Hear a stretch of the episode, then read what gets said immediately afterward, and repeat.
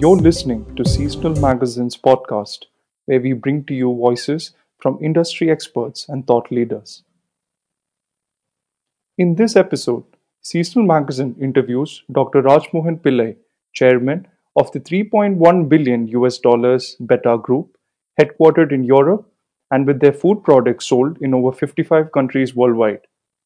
A young yet veteran businessman, Dr. Rajmohan answers wide ranging questions on the COVID 19 challenges, on Beta Group's unique experiences in surviving global economic crisis, on why the lockdown should be lifted now, on the radical fiscal and monetary measures needed, on Beta Group's operations and strategies to tackle the crisis, on the rise and fall of his illustrious brother, Rajan Pillai, who was one of India's greatest entrepreneurs.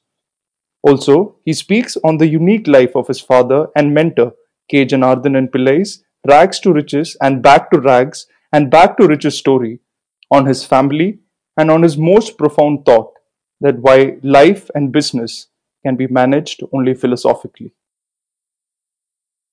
We'll uh, start off with the COVID-19 uh, situation. Uh, you have recently uh, remarked that if a person or a family's wants are really their needs or requirements, and if their purchases are in tune with their budget, then there is no economic crisis for that individual or family. Uh, can you can you explain this more? And does this apply to nations too, in your opinion? Absolutely. I should first uh, thank you for giving me this opportunity. Okay. It's very important that uh, we need to look at it uh, uh, from a nation's point of view very similar to what our father of the nation used to say. Okay. Imagine that we, our ambition, we are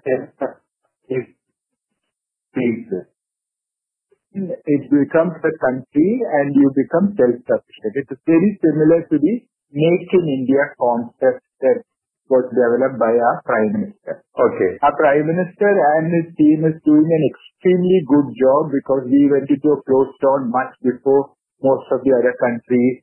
We've been able to control the virus much better in ratio compared to most other countries. Okay. We have had a head start uh, on that. Okay. But we have very major problems. We are actually on a knife edge as far as our health system is concerned. Okay. We cannot afford, like in America or Europe, to have a very major problem because we do have that. We don't have the health workers.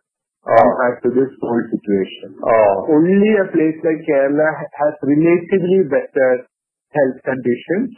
All the other, imagine that we, we have six and a half lakhs of um, uh, beds, um, uh, hospital beds in the full country. Okay. And one and a half lakhs of that is in Kerala alone. Okay.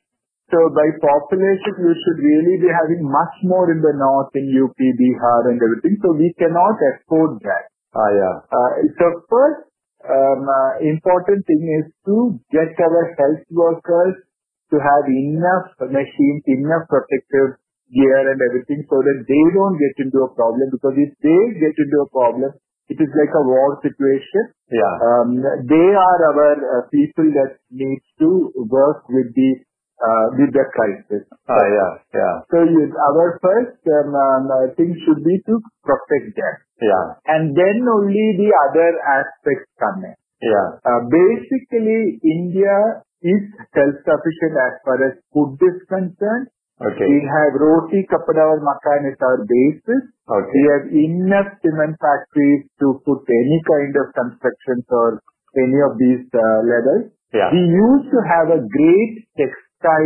industry which has faded out in the last 20 years. Okay. Now we have started importing lots more material compared to producing it here. Okay. That needs to get back into our own country mm, to make it, make it India. Ah, yeah. Right now, the uh, basis is the system of the food that is actually being produced is not getting to the consumer Ah, yeah. or the people who require it. That system can easily be developed under the WHO guidelines itself Okay. to uh, the, because the food is already there, the milk is already there, um, um, every, every aspect, pulses are already there.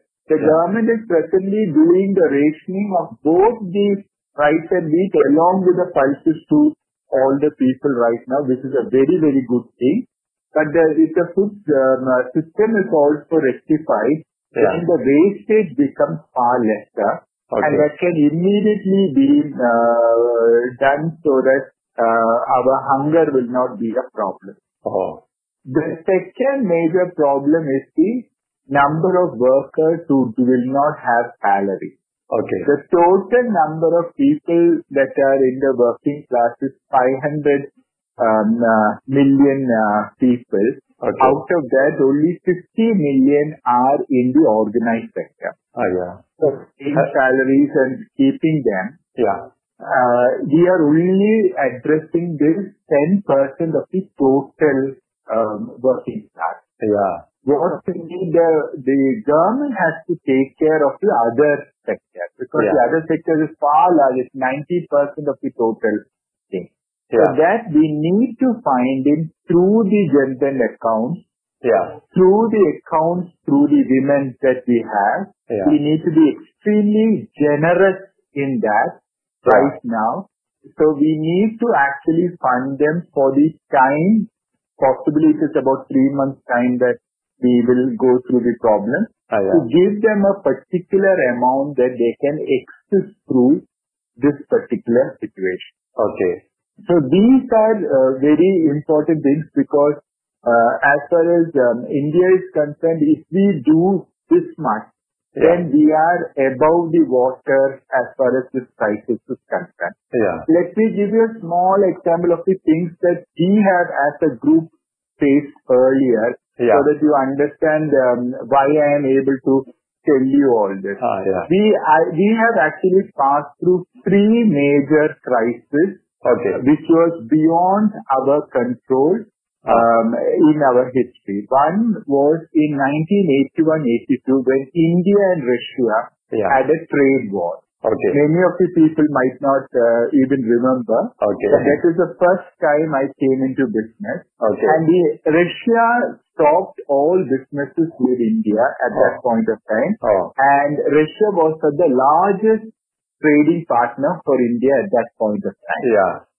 And uh, we as a group, uh, we lost 40 crores. 1982, we were the largest, uh, the, um, the third largest company in the country. We Oh. lost 40 crores of rupees. Okay. The whole industry, cashew industry lost close to 200 crores. Okay. And it took us 27 years to solve that situation Oh. because the interest rates at that point of time was 20 to 24 percent. Oh. The penal charges were 36 percent. So it Oh. was a very big mess to Oh. actually work out through. Oh. Uh, and um, all the companies went bankrupt. We are the only companies still standing which had problems at that point of time Okay. after that whole situation. So that was the first major crisis that we actually went through. Oh. Then when we started expanding, one of the companies that we took over uh, um, uh, internationally was a company called Thai Agri Foods in Thailand, Okay. which was which is the second largest food company in Thailand.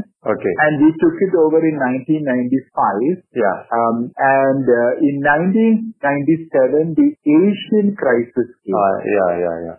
And when that came in, we had bought the company shares at 103 baht a share, Okay. and the prices came down to 30 baht. Oh. So the whole um, uh, leveraging, everything went into a same cost, very similar to ri- right now the share prices have been Ah, coming down yeah. and everything. Yeah. But that was an Asian crisis that we, Yeah. it took us close to about 16 years to settle that whole situation. Yeah. So we had to go slowly into that process and uh, settle that. The third was by the time we had expanded into Europe, in Malta and into Holland, Okay. and this um, financial crisis of the housing came in in America. Ah, yeah. And all the banks went short of money. So we are actually a distribution company, a trading and a distribution company. So the banks couldn't give us the money because the banks themselves went bankrupt. Oh. So that also took us, but that, that we came out faster than most of the things because of experiences that we had of the pass-through price. Ah, yeah, exactly. We had actually developed models by which we can actually withhold situation for more, more than three and a half months or four months at any point of time.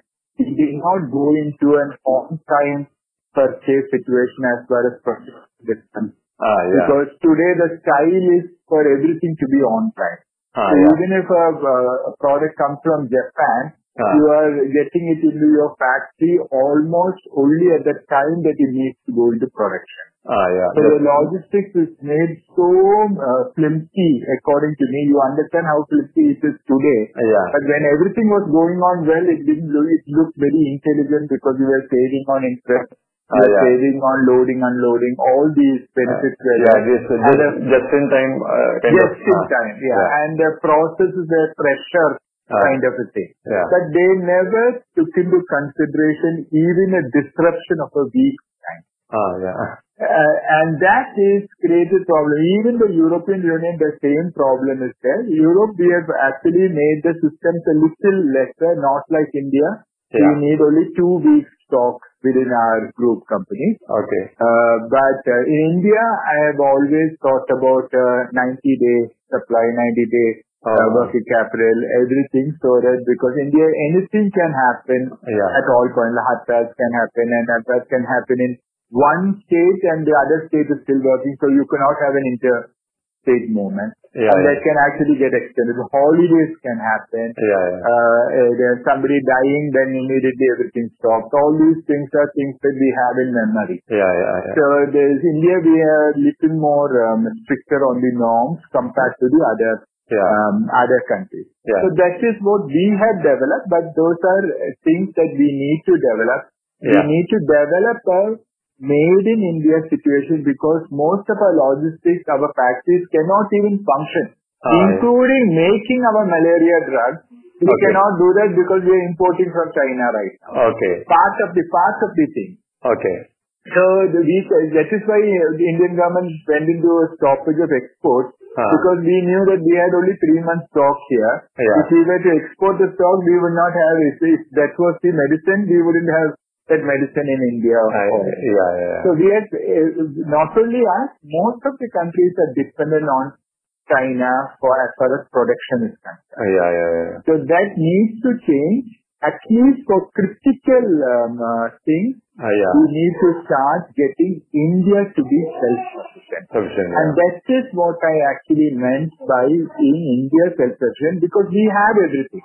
Yeah. We are not a Singapore. We are not a country uh, which doesn't have. We have within our whole country all the possibilities of dealing with a crisis like this. Yeah, yeah, And it is only a question of managing the situation Yeah. in these, and this is actually a mission that we have to actually do Yeah. to actually do that. Yeah, yeah, yeah.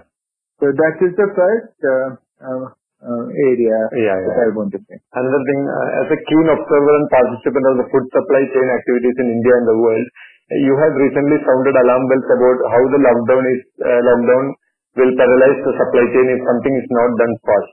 What do you what do you think is a greater concern? Billions of people not getting enough food, or millions of laborers going without wages?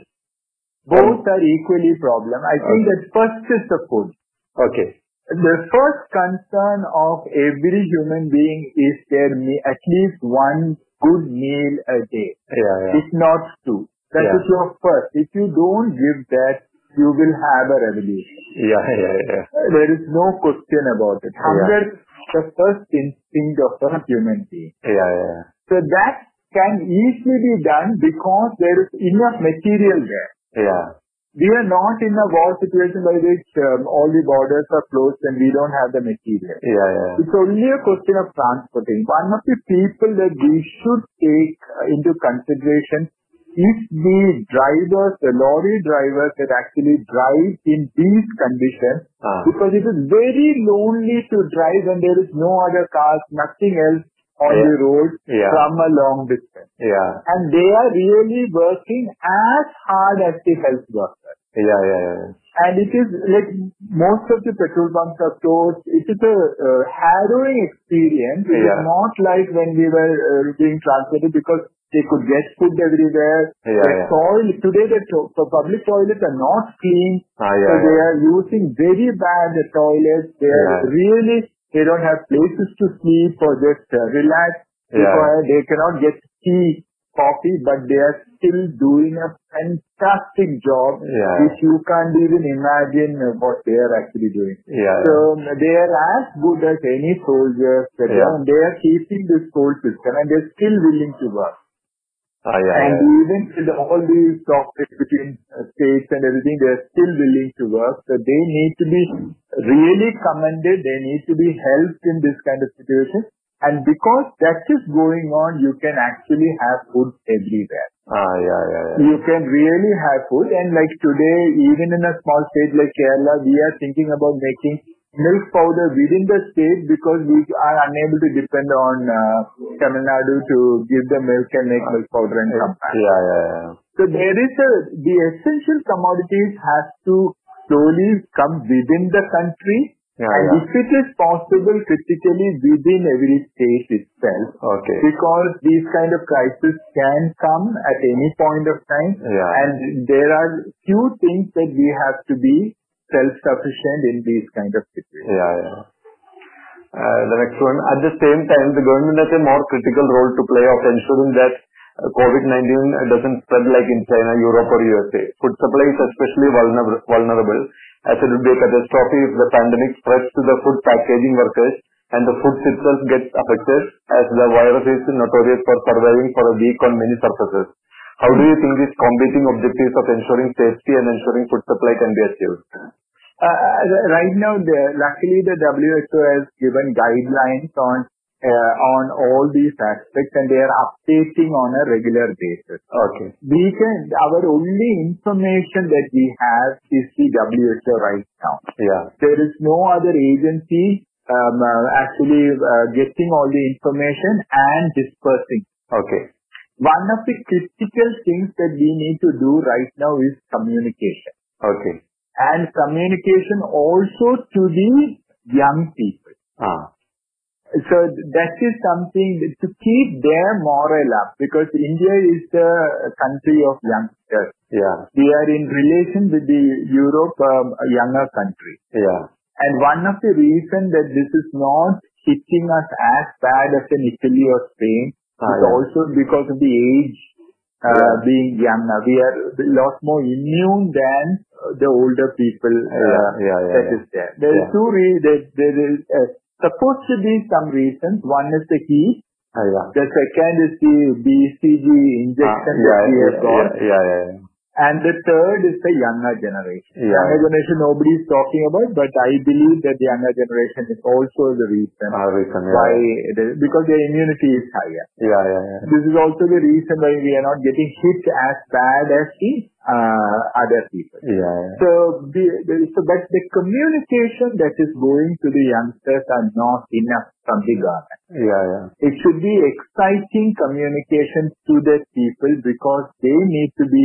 um, involved in this fight. They need to understand why this is happening. Ah, the yeah. older generation is far more easier to understand because they have they have gone through lots of difficulties. Uh, yeah, yeah. But the younger people are a lot more modern uh, in their outlook. Yeah, they want to go out and They want to go out, but it is very important that they also study the discipline. They Yeah. also understand for a national cause. The Yeah. communication needs to be improved uh, in that. The standards of this food, uh, all that WHO is already giving, we Oh. can actually start the operation without any covert problem Oh. uh, that will happen. Oh. Uh, that standards have already come in. yeah, yeah.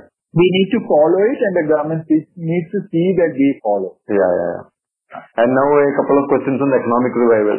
Coming to fiscal and monetary measures to uh, survive this crisis, what are your views on boosting government spending and lowering of interest rates? I think critical, both the things. Okay. One is oh, the, uh, we should see that all the viable sectors in the uh, in the economy is on at the earliest. Okay. We cannot allow a lockdown to actually happen. Okay. Because these are like bridges that need to be actually built. Okay. So it's very important that we see the critical thing is this is a wartime kind of a situation. We cannot think about it as a democracy. Okay. So you cannot be giving money to everybody at the same time because um, um, uh, we do not have that kind of money. Oh, yeah. India doesn't have that kind of money. Yeah, yeah. But we can actually choose, understand which are the companies that have been doing well before this Okay. and support them to go ahead full-fledged uh, ahead, Okay. not allow their systems to fail. Okay. And luckily we have um, uh, guidelines on how we can actually do it. Okay. So that, like, imagine there can be only two people in a lorry. We can, we just need to carry two people. If there can have to be one meter distance between uh, workers, you can actually do that. If they need to clean the hand, that can also be done. Yeah. All this can actually be done. We need to enforce it locally, but the process has to actually start. Interest is already fairly low, but even if you give without interest and take the losses into another account, because of this crisis, there is no problem. Ah, yeah. Actually, there is no problem of doing very innovative measures in a crisis. Okay.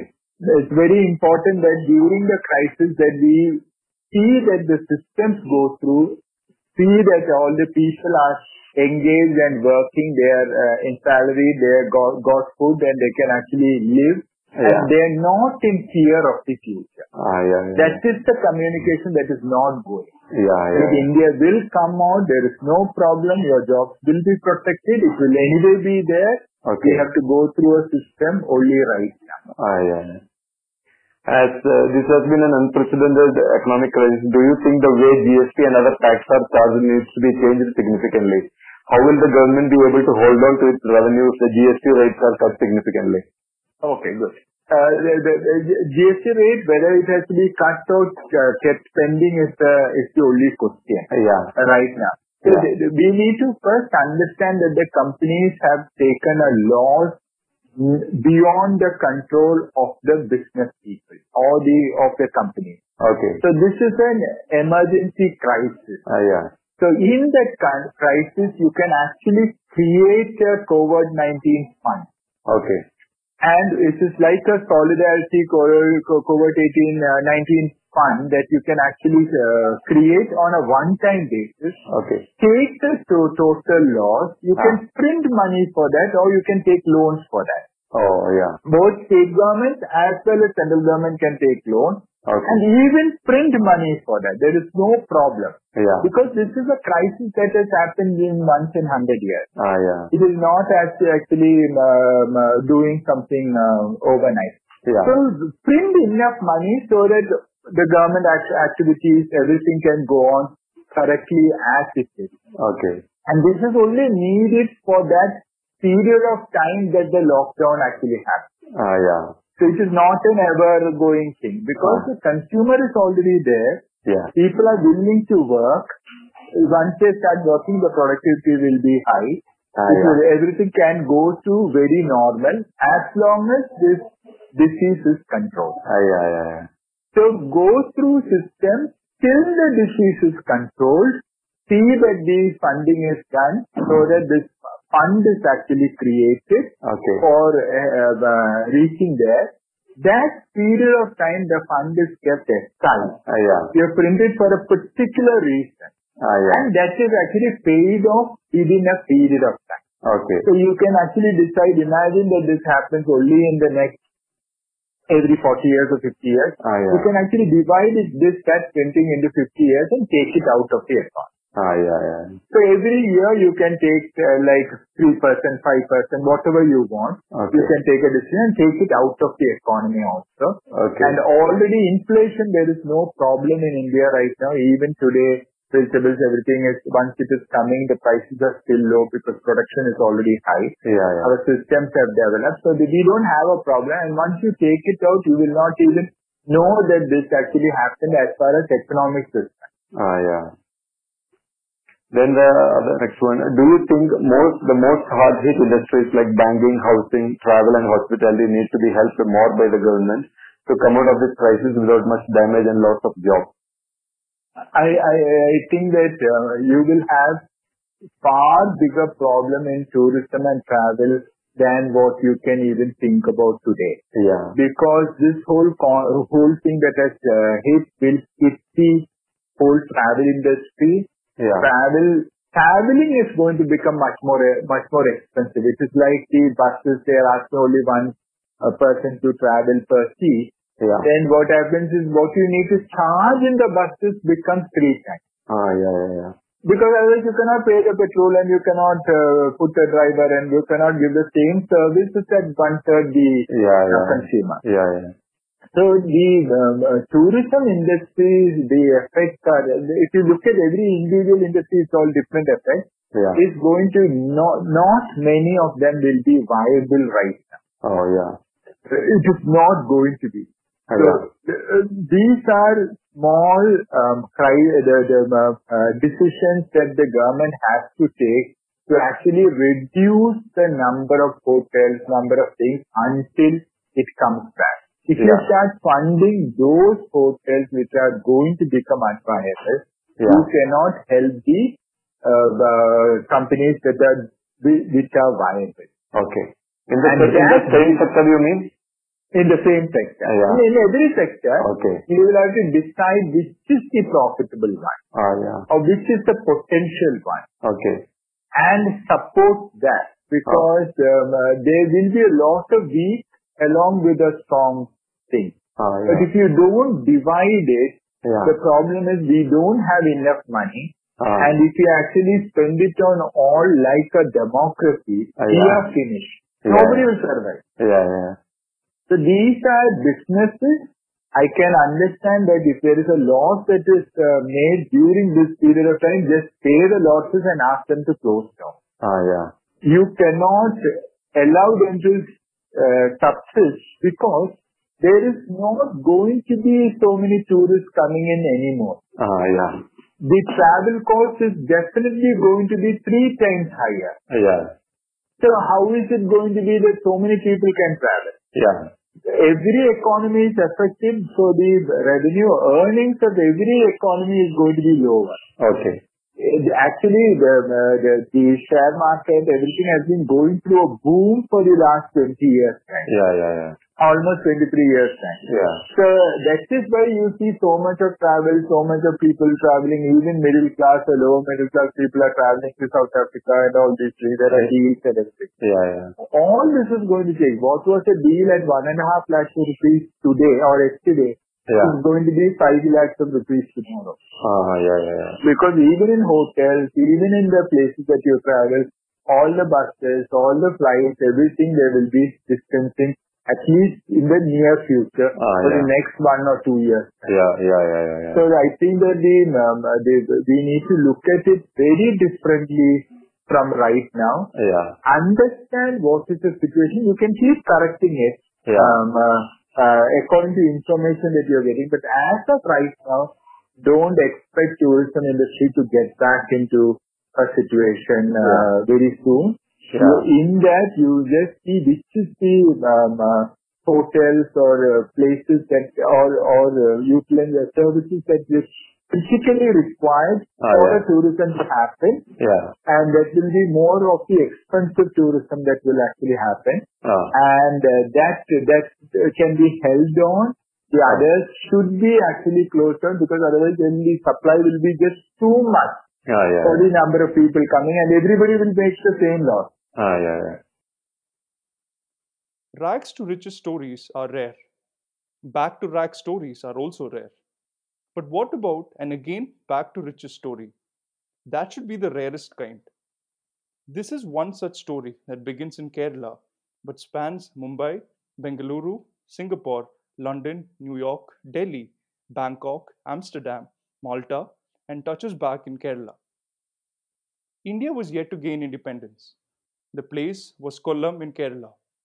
Young Janardhan Pillai was so poor that he opted to work in his wealthy uncle's farmland. He had to look after his parents and marry off his three sisters. His plan was to keep working in his uncle's farm as long as it was necessary to marry off his sisters at least. But he was too good a worker, too sincere a guy, that his uncle decided to marry his daughter to Janardhanan Pillai without looking at his finances. Technically, it was possible too, as the Hindu Nair community to which they belonged used to encourage such matrilineal marriages.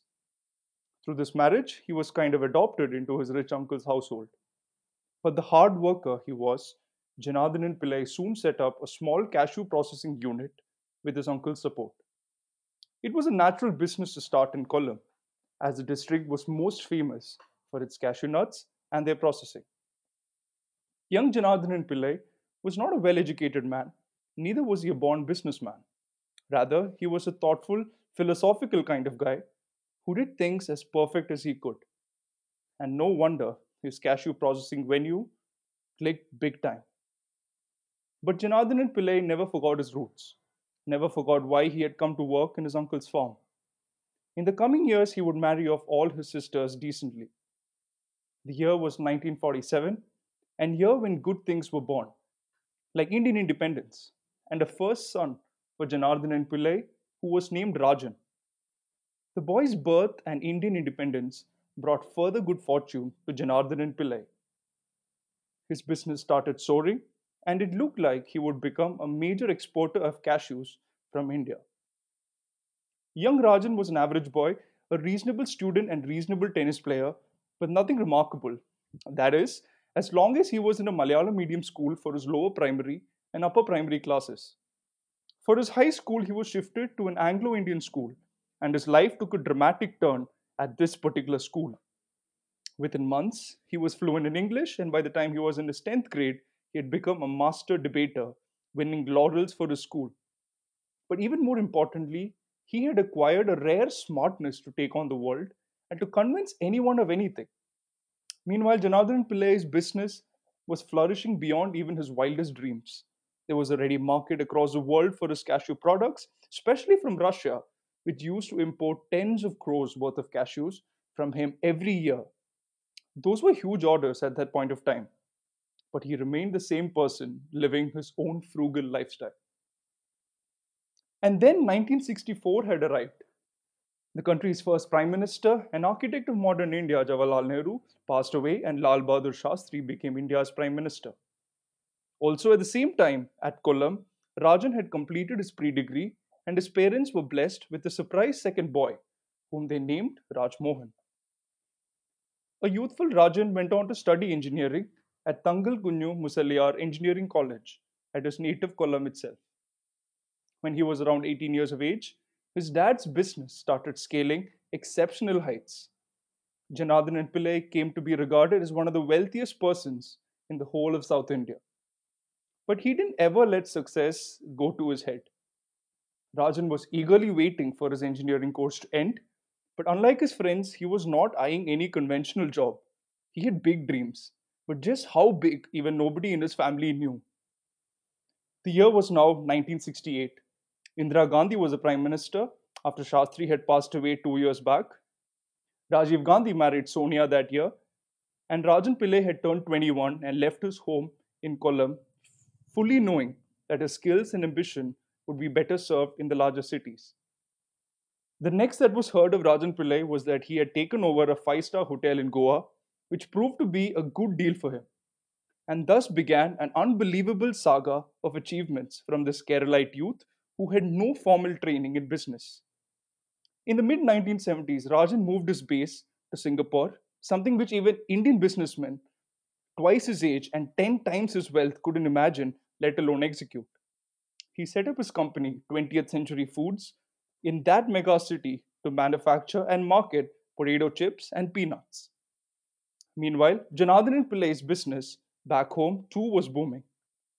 He had emerged as one among the top three cashew exporters of India. During this time, he often took his teenage son Rajmohan with him when he went for business tours. At the Chennai airport, they would be received by chairman of banks because Janardhan Pillai was that important a business personality. But he himself took it as just a phase of life which he knew could change any day. At Singapore, Rajan Pillai too was shifting gears. He befriended one of the rising stars of the global branded foods industry, F. Ross Johnson, a Canadian born US business executive who was then the president of US based food major Standard Brands. Ross Johnson was impressed by Rajan Pillai's business acumen and took over his firm, 20th Century Foods. And Rajan Pillai became one of Ross Johnson's most trusted lieutenants in Standard Foods. Now, Ross Johnson was a lethally ambitious corporate raider who was always eyeing takeovers to scale up his business to unimaginable levels. In 1981, Ross Johnson pulled off a coup of sorts when he merged Standard Brands with its formidable American rival, Nabisco, who are the creators of Oreo cookies, to create Nabisco Brands. Very soon after the merger, he became its president and CEO. And then Rajan Pillai started playing bigger roles in Ross Johnson's global plans. However, back in India, in the same year, roughly 1981 82, his father Janardhanan Pillai's business had suddenly run into its first major crisis.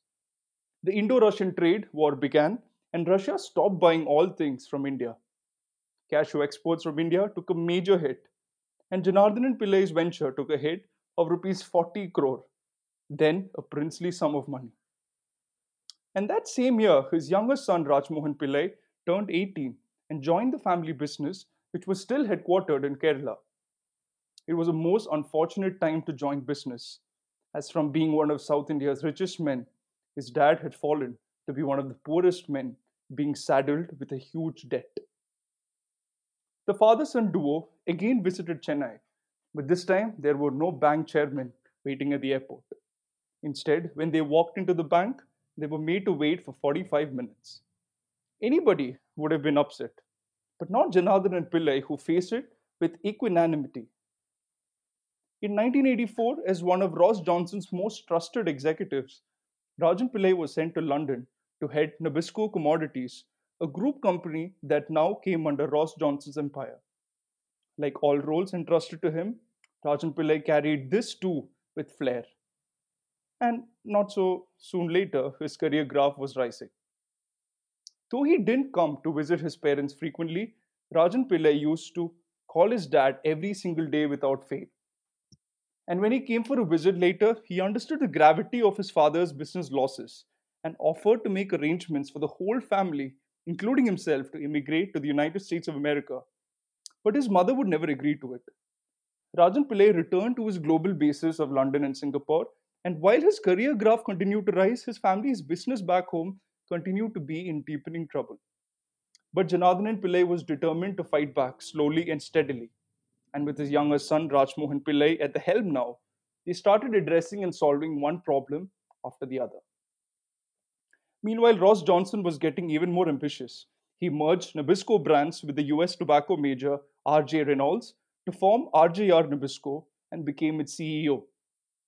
Soon after, he took over the Asian subsidiaries of British biscuit maker Huntley and Palmer, whose parent company, Associated Biscuits International Limited, he had taken over in 1982 itself.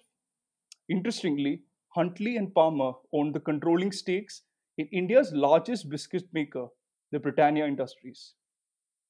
Now, knowing Rajan Pillai's roots and exposure in India, Ross Johnson entrusted him with the entire control of Britannia in India and Asia. Rajan did better than anyone's expectations, growing Britannia swiftly and thus earning the nickname Biscuit Baron of Asia. But disaster hit Ross Johnson the same year.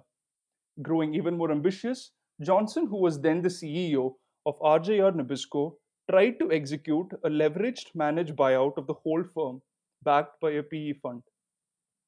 This set off a bidding war with rival PE fund KKR, which finally won the backing of the RJR Nabisco board which was becoming wary of Ross Johnson's management buyout tactics. The leverage buyout by KKR was for a period of 25 billion US dollars, the largest takeover till then.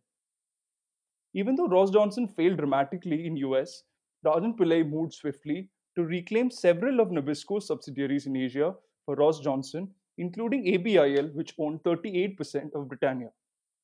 Rajan brought it back for KKR for 45 million US dollars, with the backing of Ross Johnson and French giant Group Danone, then known as BSN.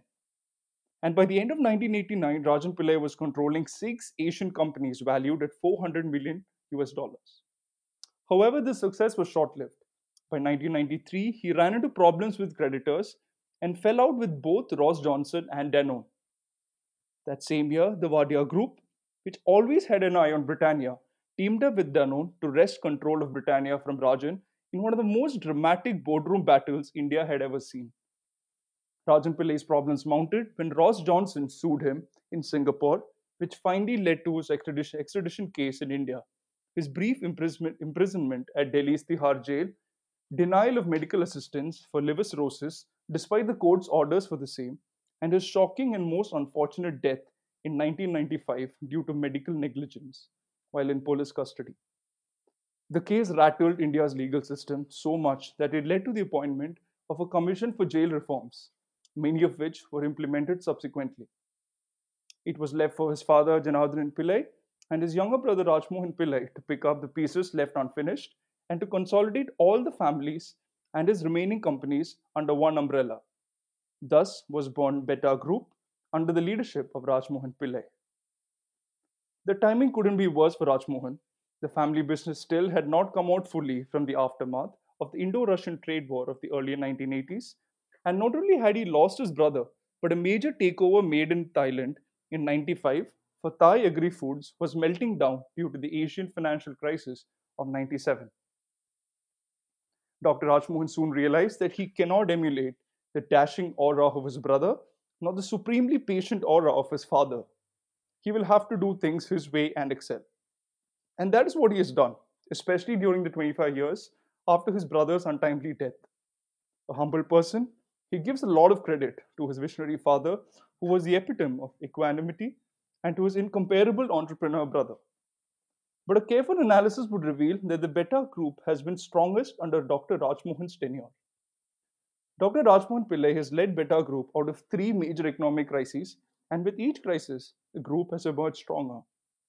Today, it is a world leader in nuts and dry fruits, with its products sold in over 55 countries. Based out of Malta in southern Europe, in 2019, it had recorded a turnover of 3.1 billion US dollars and a profit of 376 million US dollars, with its major brands being Nut King and Ole.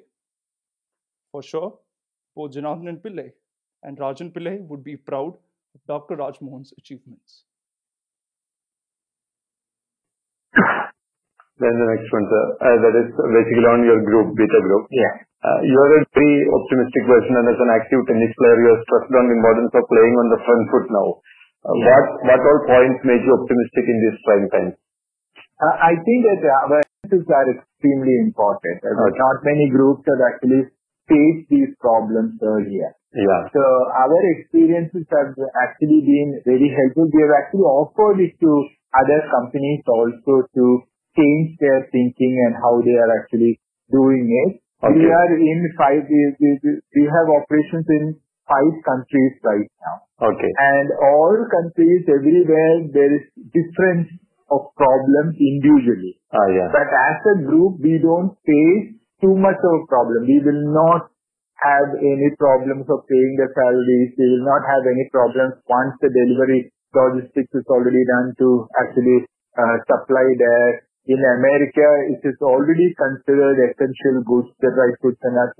The supplies and everything are all already going on in full swing Okay. time because they use that as part of their nutrition for everybody Yeah, okay. Yeah. all the dry fruits and nuts, they use it as well. So Yeah. um, I don't think that uh, we will. Uh, there will definitely be a disruption. There will be a uh, turnover loss and a profit loss during this year, Yeah. but nothing that we cannot take. Ah, yeah, yeah. So it is very critical that you should understand lots of the lots of the people that are uh, colleagues or people who are in the same business will not be there when we come out of the situation. We will actually have a first mover advantage over many people by the time we come out of the situation Okay. because of our earlier experience and how we have actually planned. Okay. And that makes the foot much more possible and for the people to be more positive Yeah. uh, in our group compared to other people. Yeah, yeah. Uh, At the Beta Group, uh, what all are your strategies in staying connected with your team members and associates? What percentage of productivity is the firm operating now globally during this pandemic? Uh, we are right now at 25% uh, efficiency. Okay. Because uh, like most of the logistics are, are actually disconnected. Okay. Including from India, the ports are not working Uh, full time. Yeah. And most of the uh, government offices for giving us licenses and everything are not working. Okay. And that is true even in, in Europe, um, Thailand and in America. Okay. Yeah, yeah. Every country will be uh, related to the control of this actually uh, disease uh, because the controls will be uh, uh, uh, limited to that. The controls will be according to how the countries can control the disease. Ah. Yeah. Yeah. Yeah. So including interstate movement, everything, even a courier is unable to come. Ah. Yeah. Yeah. And we never imagined that kind of controls to actually happen. Ah. Yeah. Yeah. Yeah. Uh, so these were the lot of things that we knew, a lot of things. Even in every crisis is there are many new information coming in. Okay. So the critical thing is as a group to keep the new information and be ready for the next uh, thing. So those are the uh, good things. So you need to be extremely lean. You need to be extremely uh, uh, proactive at all points of time to take advantage of these kind of situations. Right now we are only at 25 and uh, we are hoping that we can slowly build up in the next 45 or 60 days to a 60% Yeah. Yeah. turnout. Yeah. Beta Group's leadership has been in the nuts business. From where, where all are the nuts procured and where all are it processed? What is the geographical reach of your products? Uh, we are uh, reaching close to about 55 countries. Okay. We procure from 20 countries, especially from Africa, uh, Indonesia right now. Yeah. And we procure a lot from India. So that is actually as far as cash is. But when you go into dry fruits and nuts, we procure from another 55 countries. Oh. because all the dry fruits come from very different countries. For example, almonds come from America, Spain, Turkey produces apricots. Oh. the, uh, the, uh, uh, the, the link that we require globally is very, very high. Okay. And you have to be looking at the dry fruits and nuts. Okay. It's very, very high. So the, it is almost encompassing close to about 80 countries that have Okay. but even when we supply it into London, that is taken to another many countries in Africa or from Malta, it is taken to a lot of countries, even though we don't have a presence there. Okay. So in 55 countries, we know that we are supplying. Okay. Okay. Yeah. Yeah. And uh, where, where is the processing happening? The processing is happening in India and Thailand. Thailand. Okay. Yeah. Yeah. Okay. Uh, they, they are all the other thing, we buy the goods from the farm. Okay. Yeah. Yeah. yeah. You have other interests like in infrastructure, energy, entertainment, etc. Can you explain your key projects in this area? Yeah, like uh, the um, um, uh, all the all these things are things that we actually um, uh, uh, came up in the last 20 years time. Okay. Our focus that has happened after 2000 is lot more to do with sports and into IT. Okay. I think that that is actually going to be the new generation uh, business, Okay. and that's also in the platform.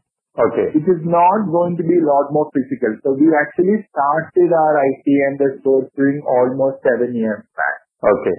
And that has become a big focus for us Okay. because the future in IT is definitely going to be robotics into going into platforms where people can talk, people can actually interact, do most of the things that people are doing physically in the uh, IT space. Ah, yeah.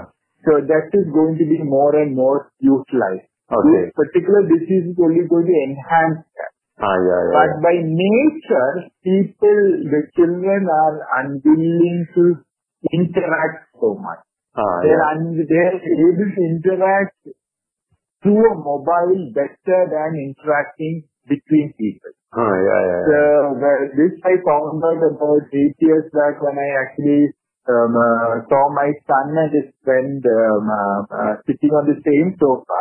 Okay. And they were actually playing on their iPad and SMSing each other. Ah, yeah, yeah, yeah, yeah. So I was very shocked. I mean, we could not imagine if I got a friend, I would be uh, running around and all those things compared to. Uh, yeah, So they were actually um, um, uh, communicating through their iPads compared to physically talking. yeah, yeah, yeah, And that they could do it even in their houses. There is no Uh-huh. reason to come to the same sofa. yeah, So yeah, these are things that have actually changed. uh, yeah, This COVID-19 has enhanced that. uh, yeah, In yeah, which Zoom has uh, become very popular or all the other yeah. interactive methods have become very, very popular. yeah, yeah, yeah. But uh, uh, uh, this is going to be, platforms are going to be future, include connecting people through platforms, connecting uh, the um, uh, coaches, um, uh, the mem- uh, to play games, everything Ah, the platforms are going to be far more important in the next generation Yeah, than yeah, what is right now. yeah, yeah. So those have become our major focus. The Okay. older businesses of infrastructure, logistics and they are Okay. right now only investing, but there is no uh, investment there because we believe the future is on. Ah, yeah, In, yeah, uh, the future is definitely going to be, as far as it is coming, it's going to be into entertainment, into IT and into sports. ah, yeah, yeah. These are three areas that we are actually uh, looking into Okay. uh, getting uh, getting large. Ah, yeah, yeah. You have an IT company in India or somewhere in the world? Yes, we have we have uh, an IT company in India called Space Okay. And that is starting right now. Uh, actually, just before COVID, it was supposed to start in Dubai. They have to still take a decision. They might either start in Dubai or in Cannes. Oh, okay. okay. Uh, where is the Beta Group headquartered and do you have plans to list it in the stock market? Uh, not right now. Listing is normally done because you require cash. Okay. We have enough cash within us for our plans. Okay. Uh, at, at least not for the next five or seven years, but Okay. in business you can never say no to it. Ah, yeah, yeah, yeah. Uh, that is not uh, something. So you Yeah. need to keep changing your plans according to information that you receive. Ah, Yeah, yeah. And you need to be very nimble to be able to change Yeah, yeah. according to that present condition. Yeah, yeah. As of right now, we do not have a plan. We are, we are registered in Malta and uh, because we got a tax exemption there. Okay. Before Malta became a European Union, we got a, a 30 year tax exemption. So we are enjoying it. Okay. Um, and uh, we are we are based out of there right Uh, this headquarters is based out of Malta. now. Malta. Okay. Our back office is all in between Kuala and Sudan. Oh, okay. And in Netherlands, you have any significant operations? Yes, we have a distribution of uh, operation all, over Europe. The Northern Europe is looked after by Netherlands. Okay. Southern Europe is looked after by. Ah, yeah. Uh, coming to some questions about your background, hobbies and family. Uh, can you tell us something about your love for tennis and how it evolved as well as your other hobbies? Okay. Basically, I think my father and mother, my sisters, I have six sisters, Okay. and my brother, all of us played tennis. oh, really? Uh, and we had a, like, uh, we are from Quilon, we had a small private club called the Cashew Club where we had a tennis court and everybody oh, played. oh, And our passions grew when uh, we actually started uh, this um, uh, BAT program called Britannia Tennis, uh, Amritraj Tennis. ah, yeah, yeah, yeah, yeah, yeah. So the, we had actually funded 12 million US dollars out of our um, uh, foundation Okay. only to promote um, uh, tennis there. That is where Leander and Somdev uh, Ah. Varman came from Oh. that uh, academy. That was that is the most successful academy Okay. uh, that has ever happened in India. Okay. It is still functioning. No, no. I- Like what happened is we we had to sell the company, Ah, yeah. uh, in this thing, and they did not want to continue. Continue it. Okay. Yeah, yeah, yeah. So it unfortunately stopped uh, in in 1998, oh. and we couldn't uh, continue it. We also went into a problem in 1997 uh, uh, Ah, so we could not continue. But it's really one of my ambition is uh, to have an academy to create uh, uh, a world champion in Ah, tennis. ah, yeah, yeah, yeah. So I have represented uh, the university five times. I've got into the Indian team. I've, uh, I've got uh, ITF gold medal uh, Okay. for the world championship. I've Ah, become men's champion in 35 age group, uh, Okay. all India and everything. So Yeah. I have gone through this whole thing um, uh, in tennis, but Ah. I got into business fairly early at the age of 18. Oh. I couldn't pursue a professional tennis. I would have loved to. I really enjoy playing tennis, but Ah, I equally love my business. Yeah, yeah, I yeah. think that uh, everything nature has a plan, Ah, yeah, and yeah. this is what uh, I, I got into. I'm very happy with. Yeah, yeah, and if. I can get contribute back to the uh, tennis, I'll be very very happy. Yeah, yeah, yeah. Uh, Can you uh, tell me, sir, any other hobbies that you want to mention? Uh, uh, any? I write books. Ah, yeah. Um, uh, uh, written- yeah, I'm going to ask about that. I, I was about to ask about that. and one of the, Ah, I've written four books. Yeah. And uh, first was uh, on my brother called Wasted Death, which was Ah, published yeah, by yeah. Fenway. Yeah. It got translated into six languages and Okay. uh, was published uh, around the world. Yeah, yeah. The last was um, a story that my brother had told called Siddhartha, Ah, yeah. and that was um, uh, that was actually uh, uh, done in Malayalam. Ah, yeah, The yeah. other was in English and translated. Okay. So um, that is one of the things, and I've written about my uh, father. I've written about the industry. Mine was the first book which came like um, uh, directly on cashew called World Cashew Economy Okay. uh, with an Indian vision. Ah, yeah, yeah. So, yeah. uh, so um, uh, that was also part of my thesis that I got my doctorate in. Ah, So, okay. um, uh, so the, these are things that I do normally when I have too much of emotions Ah, with me and this I find it a good way of going. Though I'm not a serial writer, Okay. I am cannot be writing uh, always because Ah. business takes me and I love my tennis, I everything. But when it comes, I need to get this through. So that is what actually happens. Uh, Yeah, yeah. Very nice. As a person who is keenly focused on personal productivity, can you tell us how you go about planning and managing your day?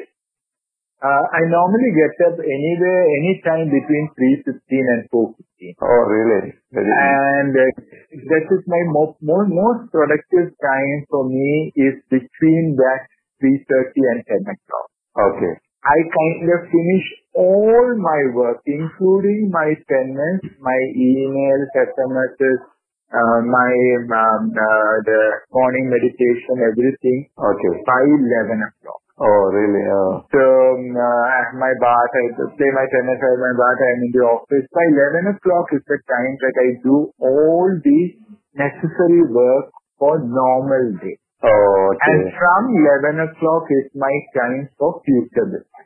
Oh, okay. So Yeah. what I do, and but I sleep very early. I sleep by about uh, 8.30 and 9. Oh. Unless I have a, a dinner and everything which I have to go through. Ah, yeah, yeah. Uh, but uh, my battery kind of kind of off by about 8 o'clock. So I'm not very productive after Uh, that. But my greatest, um, uh, most productive time is in the morning okay. uh, time. Uh, and um, uh, after 11 o'clock, I get into lot more public relations, lot more uh, planning to talk about what new ideas can actually come in and everything. Ah, yeah, So yeah. that is how I regularly break down. Every day is uh, current uh, work and the future plan. Ah, yeah, That yeah. has helped me, like the future planning normally comes into effect only after seven years and eight years. Ah, But once you, like, since I've been doing it for almost 30 years, those plans have come in to help us ah, yeah, yeah. after that, and that has actually overtaken the past businesses and ah,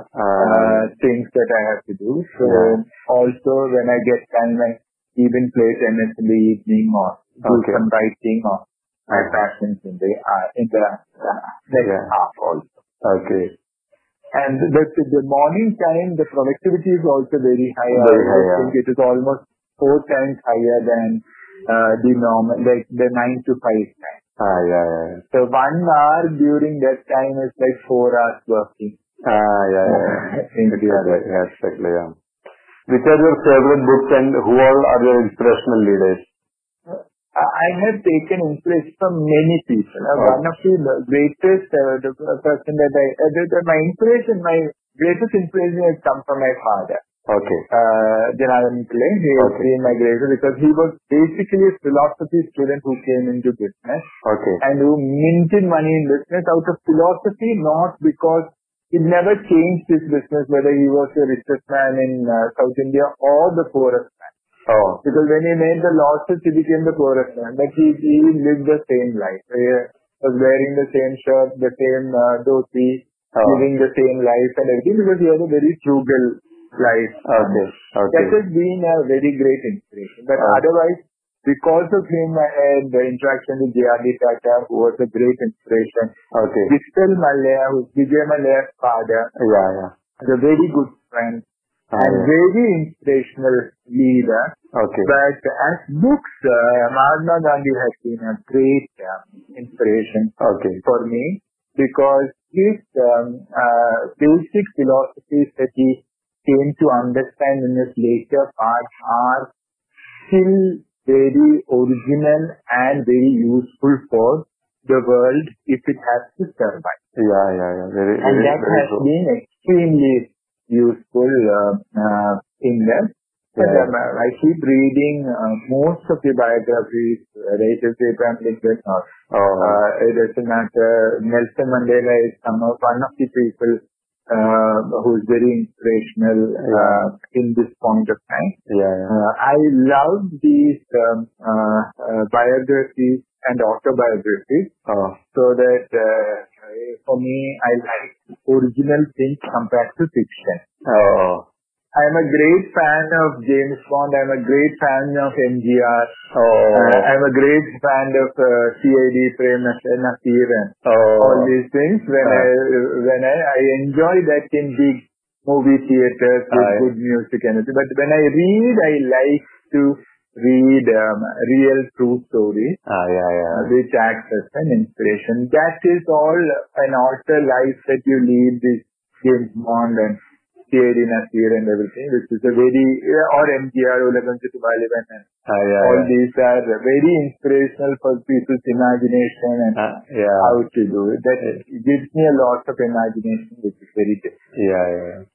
Can you tell uh, something about your inspiration from your brother? He was a very, one of the greatest entrepreneurs. Yeah, he was by far one of the most forward-looking uh, entrepreneurs uh, at his point of time. Ah, So he went on to take over companies internationally when nobody in India was even thinking about those kind of. Yeah. He is 16 years older to me, so he was kind of like my father. He was Oh. never like a brother Ah, of mine. Ah. Uh, and uh, he had actually left the family when he was 21, Oh. when I was still not able to remember him. Oh. I came actually closer into contact with him only in the later part of his life. Uh, Oh. in the last seven years time, then he actually started having small problems. But he yeah. was very inspirational. Um, like I, like there was always a rivalry between two of us uh, because I always he was a better student than him because when I look at the marks, I used to get better marks than him. So Oh. everybody used to say, "Why don't you become like your brother? Why don't you?" From when I was young Ah. and he was supposed to be a good tennis player, but I had got, I got the state champion and everything. I got better things than what he did. Okay. It took me a very long time to understand it is not actually what you have got. It is how you deal with it that makes you a real champion or a real winner. Ah, yeah, yeah, yeah. He was, he had an aura of being very uh, attractive, a Ah. great leader Ah, that yeah. made the difference than what you actually have. So Ah, there's yeah. a lot of people who have lot of knowledge Yeah. or my professor might have more knowledge on business, Ah, yeah. but he cannot make it into business. Ah, yeah, yeah, yeah. yeah. That was his difference. His Ah. difference was his ability to take it out, the information that he has, and Ah. put it into practice. He was always associated with number one. Ah, yeah. Whichever country he was in business in, he was number one in that country. Ah, yeah, yeah, yeah. He brought in Coca-Cola into India.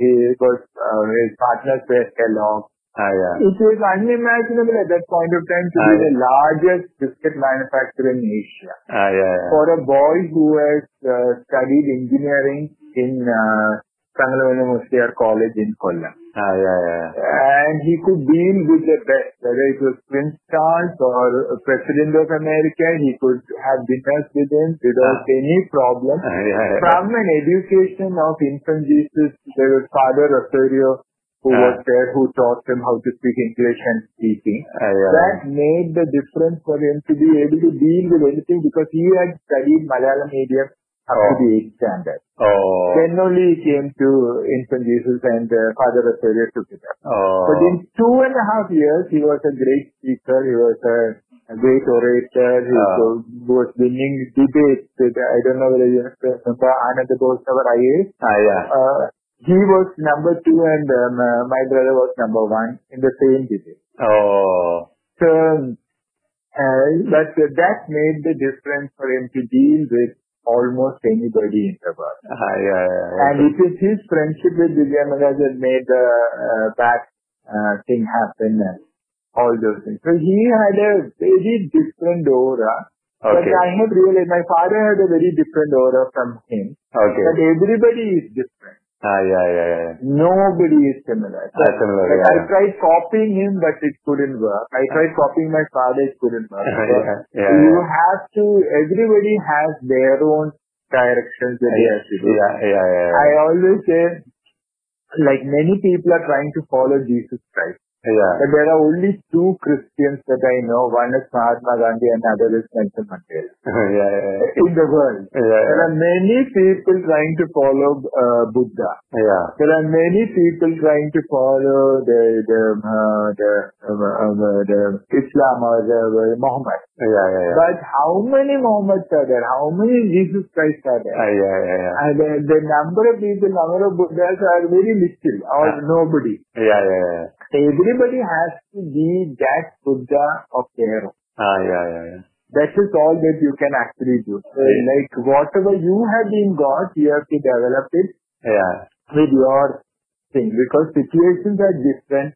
Wha- What Jesus was born for was a different time for a different purpose and he achieved that. Yeah. We are in a different time that we have to actually understand and achieve that situation that is given to us. Ah, yeah, yeah. So that is all that you can actually do. So Yeah. that is the difference that you Yeah, can make. yeah, yeah. So that is inspiration from I- yeah. even my brother. He did a fantastic job did what he was. He was a son of the uh, richest man in South India. Ah. He did that and he did great with that. Ah, yeah, yeah, yeah. By the time I was 18, I was the son of the poorest man in uh, South India. Oh, yeah. because of the liability. It's a very different uh, situation. Ah, yeah, So yeah, yeah. I couldn't behave like him, though I wanted to. Ah, yeah. Uh, so it is a very different situation. So everybody's uh, life is different. It is Ah. according to the circumstance and the information. Yeah, yeah, yeah. So that is uh, given. And um, uh, he did like uh, similar time. There are many of my cousins, many of the other industrialists, Yeah. everybody who had similar children and everything. Yeah. But nobody made it like him. Ah, yeah, yeah, yeah. And even in India, there were very few people who made it like. So Ah, he yeah. is definitely a very exceptional person Ah, that uh, that you can actually. yeah, yeah, yeah. And though um, uh, it has been said many times, do you think uh, the governments and even the central and state governments could not protect him properly? Very true. I think that both of them have failed. Yeah. And uh, even in the parliament, 20 MPs uh, of ours actually took up the issue of getting a CBI inquiry into it, Okay. which they opposed and they didn't pass in the parliament. Okay. The Supreme Court ultimately passed only a 10 lakh compensation Uh, in his uh, situation. It was, uh, it was very sad what happened in uh, yeah, very, very. Because for a boy, boy or a man like him, he should have never died in jail. So that is why I named the book itself a wasted death. It is actually a very great waste for Ah, the country Ah, yeah. to have actually killed him. Ah, But, yeah, uh, yeah. I suppose uh, um, nature has different ways of doing things, yeah, yeah. which we are still there to understand and try to search why was Jesus crucified or Yeah. um, you know, nobody knows, but there is lots of things that is good that that has come out of that. Ah, yeah. We, So, never, we, we, we- never know. We never know. At Yeah. that point of time, everybody was upset about it, but Yeah. I think the good that came after that is far bigger than Yeah, yeah. the the punishment that he took Ah, yeah. for the people. So it's a Ah. very very interesting uh, situation. I, I think that nature has different ways in every Ah. situation. Even, even, I- even the title of the book you wrote about your father, that is very interesting. Can you tell me something about it? Uh, uh, definitely. uh, they- it is called Devathina Nadagam. Yeah, yeah. Uh, because I believe that everything is actually a, a, a, a- a drama. Yeah. And you are put into different positions. Like what I said, uh, one son is the richest, uh, of the same father, richest man in South India's son. The other son is the poorest man in South India because the, the richness is compared between assets and liabilities Ah, yeah, yeah, yeah. when you're uh, l- l- even my driver is sometimes more richer than me Ah. because the liabilities that I have at a particular point when my share prices come down. Yeah. For example, what happened in Thailand, Yeah. I am minus 500 million US dollars. Yeah. He might have a liability of only 10,000 rupees. yeah, yeah. so, see, I am far more poorer than most other people at points of time, Ah, yeah. and far more richer also at some points of time. Yeah, yeah, yeah. And over a period of 30 years, it you can change at least three or four times. Yeah, yeah, yeah, yeah. That's very So I can never, you can never know. And like, it is like Vijay Mallya or Anil Ambani. Ah, yeah, yeah, yeah. Uh, the Anil Ambani at a particular point of time is as rich as Mukesh Ambani. Yeah, yeah. Ten years back, it is unimaginable. Unimaginable. And suddenly he becomes a minus. Uh, Ah, yeah. uh, these are things that keep on changing. I, I know that because I started with that kind of a minus situation. Ah, yeah. Uh, the father of the, like, children of the same father Ah, is yeah. in different positions by the time they are 80. Ah, yeah, yeah, yeah. So these are things uh, because when my brother was born, my father was only growing. Oh. And even when he went out, he was a very strong person by that time. Ah, yeah, yeah. Uh, my father had problem only when he was already established by 36, 37 and everything. Ah, But yeah. I was only 18 at that point. Ah, yeah, yeah, yeah. I took over when my father was on the downhill. Yeah. Uh, uh, uh, that. The same uh, family, same situation, everything is different. So you have to keep adapting from that. But one of the greatest assets that I could get Yeah. was because of that liability Ah, yeah.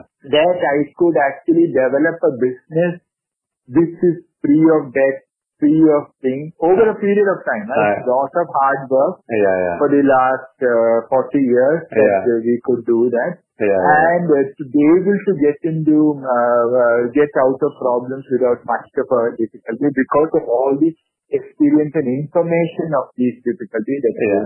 Yeah, yeah, yeah. So that has been, for me, I have found it very uh, useful Yeah. and helpful.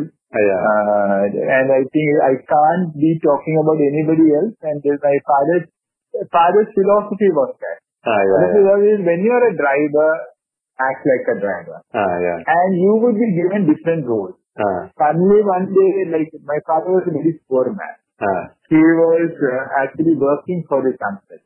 His father was a farmer and uh, he didn't have any money. Okay. And my father had uh, a family of six, two other brothers and three sisters. Okay. And he didn't know how to marry them. Uh, father did not have any money. He worked. Oh. Then because he was so good, my uncle decided to marry his daughter to him. Oh. So that is how he got into a little wealth. Then he Ah. made very big. He got all the sisters married. He settled everything. He uh, became Oh. very rich. But he always, so after that, after the liability, Ah. the first time he told me this was whenever we used to land in uh, Madras, Ah. the chairman of Indian Bank or Indian Overseas Bank used to receive us at the airport Oh. and take us to wherever we went. Ah, yeah. When we had the problem Yeah. in uh, 82, Yeah. we had uh, gone to Madras to discuss to rehabilitate everything. Ah, yeah. Nobody came. We went at the appointed time to Indian Overseas Bank ah, yeah. And we were made to wait for 45 minutes. Oh, oh. What So at the the, 45th minute, I said, what is this happening? Because I was still young. Uh, I said, well, the, what is this happening? I like, he used to come and like, uh, they used to come and receive us to the airport and why is this happening? yeah, yeah, yeah. So my father said, look here, for one lakh of rupees, I have waited outside the IOB office for three days. Ah.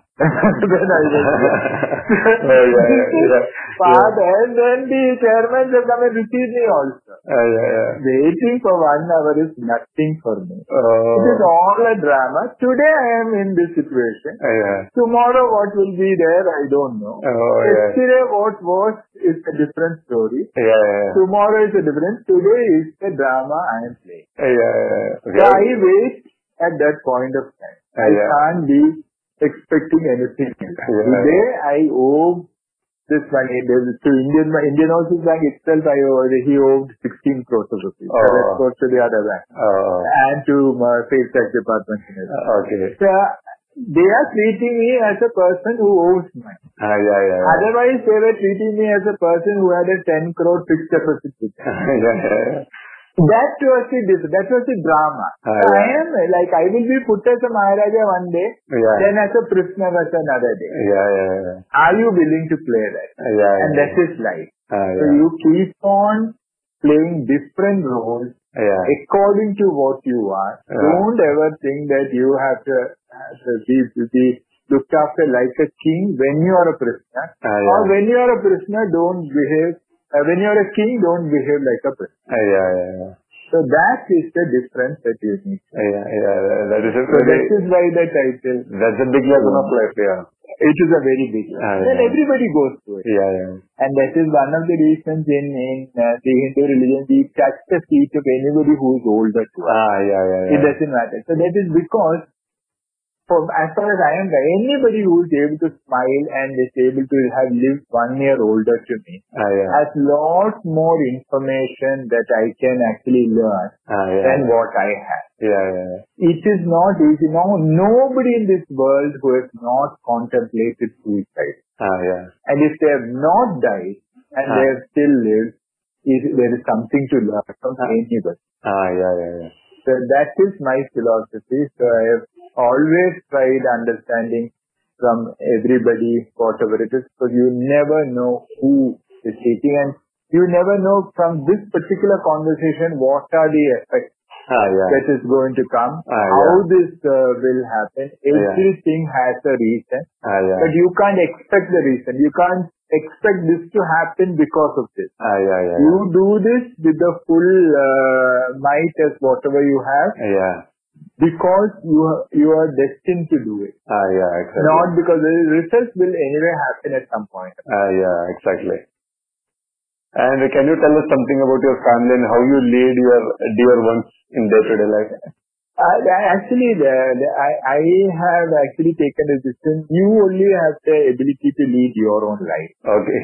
Like even though I get up at 3.30, they have different times to get up. Ah, yeah. Uh, they have different uh, abilities. Everybody is different. So Right. what I try to do is encourage them whenever, wherever I think is the right thing to do. Okay.